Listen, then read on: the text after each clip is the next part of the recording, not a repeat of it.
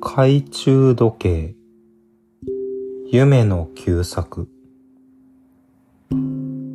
懐中時計がタンスの向こう側へ落ちて一人でチクタクと動いておりました。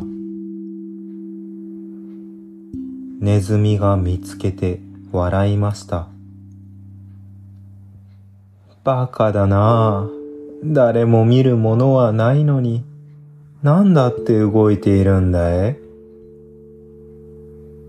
人の見ない時でも動いているから、いつ見られても役に立つのさ。と、懐中時計は答えました。